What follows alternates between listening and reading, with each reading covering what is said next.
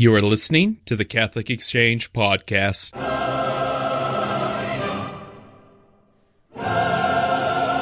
Hello, and welcome to the Catholic Exchange Podcast. This is Michael Lichens, your faithful editor and host, with you once again.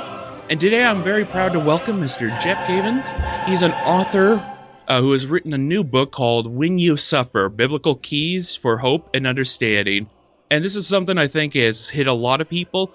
I had a chance to re- look through it, kind of preview the book. It looks very good, and I'm excited to have Jeff. So, Jeff, welcome to the Catholic Exchange Podcast. Good to be with you. It's our pleasure to have you. So, Jeff, you can just tell us a little bit about the book and what inspired you to want to write about it. Sure. Well, I think you know. First of all, the, the, the, topic of suffering is something that that everybody has to address at some time in their life, uh, to mm-hmm. varying degrees, and they address it in a number of ways. Either they they uh, approach suffering with the attitude of I'm going to run from it. I'm going to number two deny it. I'm going to blame other people for what's happening to me, or I'm going to self medicate but what people are really looking for is the meaning in their suffering. And if there is no meaning in your suffering, you can go into despair. But if mm-hmm. there's meaning in your suffering, you can go through anything. And that's really what the, the goal of the book is, is to show you that, you know what? Everybody suffers. And there is meaning in your suffering, and that meaning is really found in Christ. No, that's very good. It's actually something we've brought up before on this podcast is that a lot of people struggle less with the suffering itself and more so they just want to know what the meaning of it is. And that's my second question to you. What do people what are they really looking for when they ask themselves the meaning of that? Because we hear that a lot, and I don't know if we ever pause to wonder. Well, I think there's a there is a um, a thought that people carry around inside of them, and that is mm-hmm. that that if God loves me and God has a plan for my life and Jesus came and died for my sins and set me in a right plate, you know, placement with God, the Father, then why would I suffer? Uh, if He loved me, wouldn't He keep me from suffering? Mm-hmm. So I think that there's a very modern notion, and uh, to be honest with you, a very American notion that if God loved me, then I wouldn't have any problems. Of course, if you try to use that philosophy with raising children, nobody really does that. Uh, because, you know, mom and dad, if you loved me, you would get me what I want, is basically what people are, are saying. And that just doesn't happen. Certainly. I think uh, you hit the nail on the head there, especially with the idea of what some call the prosperity gospel, what I call viewing Jesus as your bellhop. Yes. And I don't think anyone who's had enough experience can really see that. But is that what how most people well, yeah, I think I think I think that people equate God with a kind of catering to us, and that if He loved us, He would make sure that we were comfortable and life would be a bowl of cherries, mm-hmm. and that we measure God's fatherly love by our provision and by our comfort, which is a very modern notion. But you know, the, the ancients they asked themselves the question, you know, what is the end of life? What are what are people looking for? And the answer was happiness. And to the to the to the modern mind, happiness is the absence of pain, it's the absence of suffering, and it is walking in complete fulfillment. Well, the ancient form or the ancient notion of happiness by some of the great philosophers, Aristotle and, and others, is that you become happy when you live a good life. And mm-hmm. so the modern notion of happiness places the average person in a in a space where they can't win because a good portion of their life is a little uncomfortable, or at, at in the least, it's inconvenient, and, uh, and, at the at the worst, it's uh, debilitating. And so, it, it, with that with that real modern notion of happiness, you can't be happy. And, but with the ancient notion, you can be happy even if you're going through tremendous uh, inconvenience or tremendous suffering. Go back to that a little bit. What is living a good life? How does that bring about happiness for people? Well, I think that when you live a good life, you are living a life that is ordered to to what, what you were created to do, what you were created to be. Mm-hmm. Uh, we talk about the theology of the body. You treat your body in such a way that you are living according to truth. Uh, you're married, you're living according to truth. You are single, you're living according to to truth. And uh, we were created for God and to enjoy God. And, and the way we do that is we walk according to His will.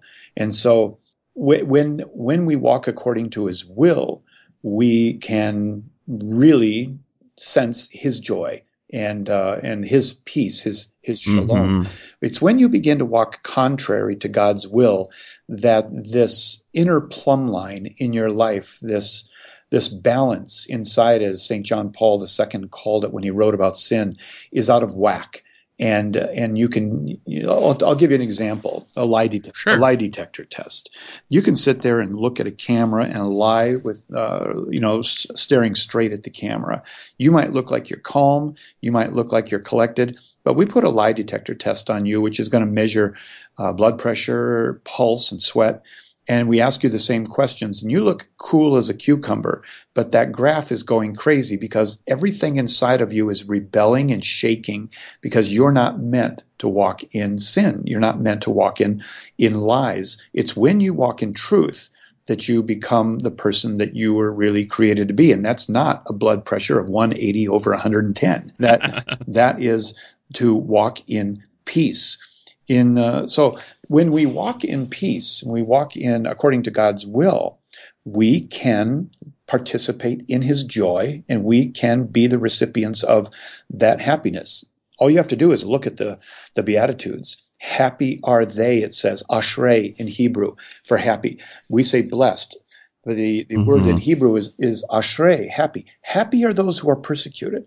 Um, so the, the Beatitudes themselves give you this contrast that the happy people are people that experience a bit of tension in their life and some things that are going on that they wouldn't necessarily invite, but they're happy in the midst of it. Some very nice things to think about, especially thinking about what how the philosophers kind of support the teachings of Christ in a weird way, which is always something that delights me. To move on, I wanted to ask you something else. We're in the season of Lent, obviously, and how can our suffering help us to unite ourselves with Christ, and maybe even as we like to, you hear it a lot in Catholic circles, participate with Christ in right. His suffering. Right. Well, one of the phrases that used to be more popular, it's not so much now, is the phrase "offer it up."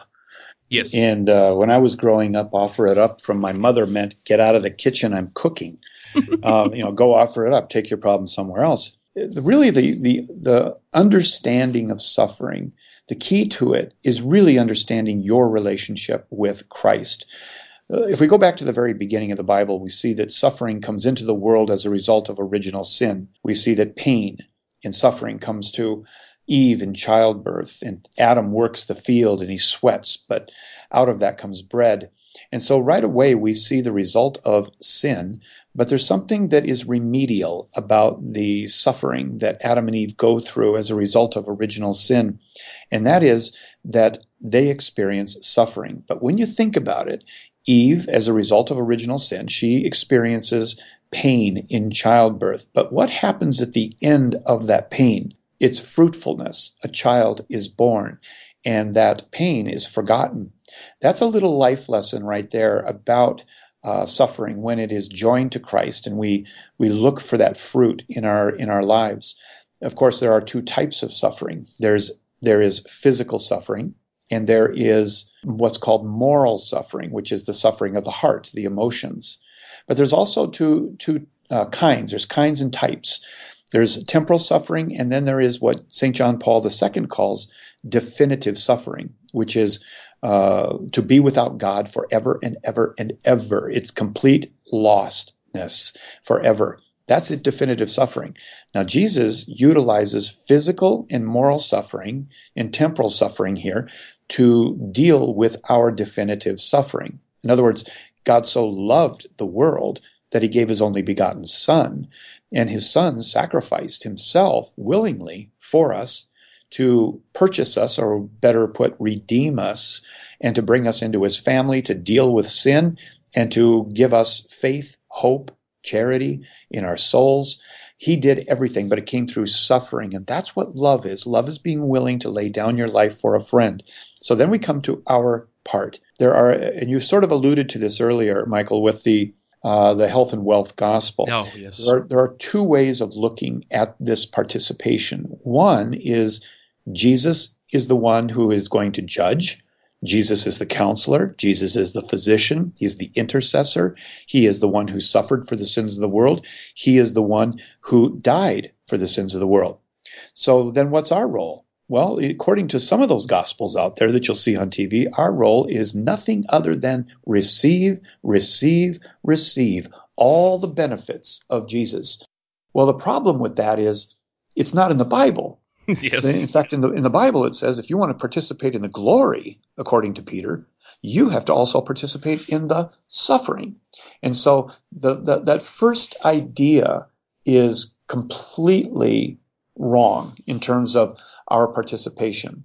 The second, which is uh, biblical, and I might add it's also the Catholic view, is that yes, he did all those things. He is the judge. He is the counselor. Mm-hmm. He is mm-hmm. the physician. He is the one intercessor between God and man. He's the one who suffered for the sins of the world, and he's the one who died for the sins of the world. Yet, he now sees us as his body, not metaphorically, but in reality. We are the body of Christ, and that means he's going to share all things in his mission with us. That means that we is is he the the healer? Yes, but he will call us to lay hands on the sick and pray in his name. Is he the counselor? Yes, but he will call us to encourage each other. Is he the intercessor? Yes, by all means, but he will ask us to intercede for others in his name. Is he the one who suffered? Yes. But, but listen to what Paul says. Paul said in, in uh, Colossians 1.24, he says, I rejoice in my suffering for your sake, and I fill up in my body that which is lacking in the sufferings of Christ. So that's a very powerful statement. He's saying that we are going to participate in what is lacking in his suffering. Now, right away, you would ask, well, what could possibly be lacking? Yes. I mean, did, did Jesus rise from the dead and go to the right hand of the Father and 20 minutes later do a uh-oh McFly, you know, type of deal? I, I, can't believe it, Father. I, I just realized we only got 98%. And I guess they're going to have to fill up the rest. Well, that's ridiculous. That that didn't happen. So what is lacking in the sufferings of Christ? Well, the answer to that came in two ways. One was uh, through St. Augustine, who asked the question. The other was St. John Paul II who asked the question, what could be lacking? And St. Augustine said, what is lacking in the sufferings of Christ is the lacking of the mystical body's participation. That's what's lacking. And so we have a part to play. And that comes to the second explanation of St. John Paul II. He said, what's lacking? Nothing. But that you might come to know the love of God. He has made room in his suffering for you to participate. In other words, the opportunity to suffer gives you the opportunity to participate in divine love and to know what it is to love and to give yourself. That is the value. That is the gold. That is what I call the heavenly coin that we can spend on other people, as St. John Paul II said. So the key is being in Christ, mm-hmm. not a decapitated situation where the body is separate from the head and simply studying ideas, but we truly are participating in his mission and in his power and in everything he did. Oh, that's wonderful. That's one of the better th- ways I've ever heard it expressed, Jeff, I have to tell you. And another thing, great thing I think about when people who might be new to this concept of uniting your suffering to Christ is I, once you start to practice it, once you start to really get into it, the love you feel that God has for you is unbelievable. And I don't, it's like, I mean, I can't even begin to express it the first time you start to feel it. It's like suddenly everything begins to kind of make sense. Chesterton compared it to going into a dark cave and coming out standing on your head, and it's like, oh, this is how the world looks now. Right. To move on, I uh, wanted to also ask you, is there also a purpose for suffering that you see and that is helpful within Catholic teachings or psychology or anything like that? Are there different purposes that can kind of help people to understand, make sense of their suffering? Well, I, I, think so. You know, I, I interviewed a, a, psychologist a number of years ago on mm-hmm. radio, and I asked him the, the question, you know, why do so many people struggle in the United States? And we seem to have everything. We're the richest country sure. in the world. We have everything within 50 miles of our house. We can pretty much purchase anything we dream of. What's the problem? And he was very quick to answer. He said, It's very easy. He said, We, we don't know how to suffer. Ah. So uh, elaborate on that. And he said, well, when we suffer physically or morally in our heart, uh, we don't know what to do with it. And so we internalize it, and oftentimes it, it manifests in very unhealthy ways. And so one of the advantages that we have as Catholics is that when we are having a less than ideal day, or whether our life comes to a halt with a, a, a devastating family uh, tragedy, we have somewhere to go with it. we don't just carry it ourselves. We offer it up in union with Jesus on the cross. In other words, this suffering goes somewhere mm-hmm. and we leave it with Jesus and the meaning is there and and we can find the satisfaction in that in that meaning. But once again, it's not just metaphorical. We actually are doing something with our suffering and that suffering is actually doing something. And and when you do that, you find meaning. And and you you don't have to dance with despair, but you can you can um, you know rejoice in the fact that you got to participate in this. And there's good news. You know, this isn't going to go on forever and ever. Sure. There's going to be, there's coming a day in heaven, hopefully, that there will be no more tears, no more pain, no more crying, and uh, this chapter will end. But until that happens, we've got work to do and life is life and difficulties come. Uh, and, and we as, as Catholics should be the people that everybody else is seeking out because we seem to have answers that they can't figure out and they want to know. Penultimate question to you, Jeff, is what advice would you give to somebody who is trying to help a friend or something like that who is going through intense suffering at the moment? What's a good approach as Catholics to help those folks? Well, that's a good question. I, you know, I, I think about that every time I go to the hospital mm. to visit somebody, and I can do one of two things, and or I should say one of three things. one is I can go in there and just give them what I would call hallmark theology. Oy. And and hallmark theology is very very uh, sweet and, uh, and, and not very powerful. And you know that sometimes when somebody loses a son or a daughter, people come with hallmark theology and in an attempt to comfort them, they'll say things like, "Well, you know, God must have needed another angel in heaven." Or, or God picks the prettiest flowers first and brings them to heaven to welcome the rest of us. And that's all. Uh, there's a Hebrew word for that, baloni. Okay, it, that is not. That is not true at all. And that, that actually doesn't comfort people. People who have lost children and others come and say, well, God needed another angel, uh, would like to hit those people. Oh, yeah. Because if God, you know, if God can create angels just with a thought in a spoken word, He doesn't need to put my daughter through this to create another angel. So we got to stop with the the hallmark theology. So mm-hmm. that's number one. I don't go into the hospital with that. Um, if I did, I would joke about it, but I certainly uh, don't typically do that. Number two, you can go in with a theology lesson that's very dry and to the point, and that usually doesn't do it. I think it's a combination of comforting people, letting them know that yeah, suffering is difficult. It is difficult, and and that you're there with them, and Christ is with you, and uh, encouraging them, you know, in the midst of their suffering. And one of the ways that you can do that is to say, let let me just take just a few minutes to remind you of what you have the opportunity to do here by offering up your suffering. And, and this is not to deny that you are suffering or to trivialize your suffering, but as a friend, I want to help you make the most out of it.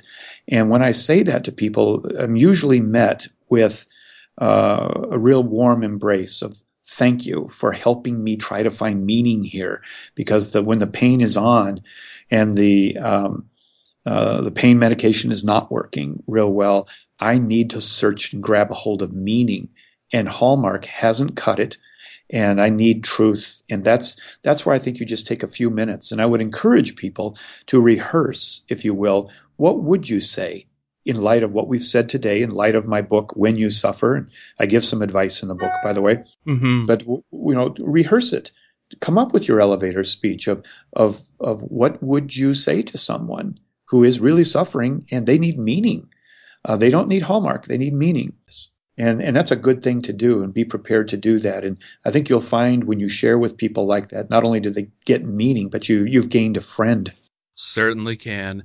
And I just have to say that I think Hallmark theology is my new favorite phrase of the week. So thank you for that, Jeff. All right. A final question as we wrap everything up. Jeff, if folks want to learn more about you or your new book, where can they find you? Sure. You can, uh, my website's jeffcavins.com jeffcavins.com. And um, you can get the book at uh, Catholic bookstores. You can get it at uh, Servant It's published by Servant or Amazon, any of the major major carriers. You know, it's the type of book where you might want to get one for yourself, but if you know of anyone who's suffering, you might want to get a couple copies uh, because it's very practical. The theology is practical, and then we give a lot, I mean, a lot of practical advice of what to do in the midst of suffering. And we cover all the way from an inconvenient day to devastating tragedy. Hmm, very good.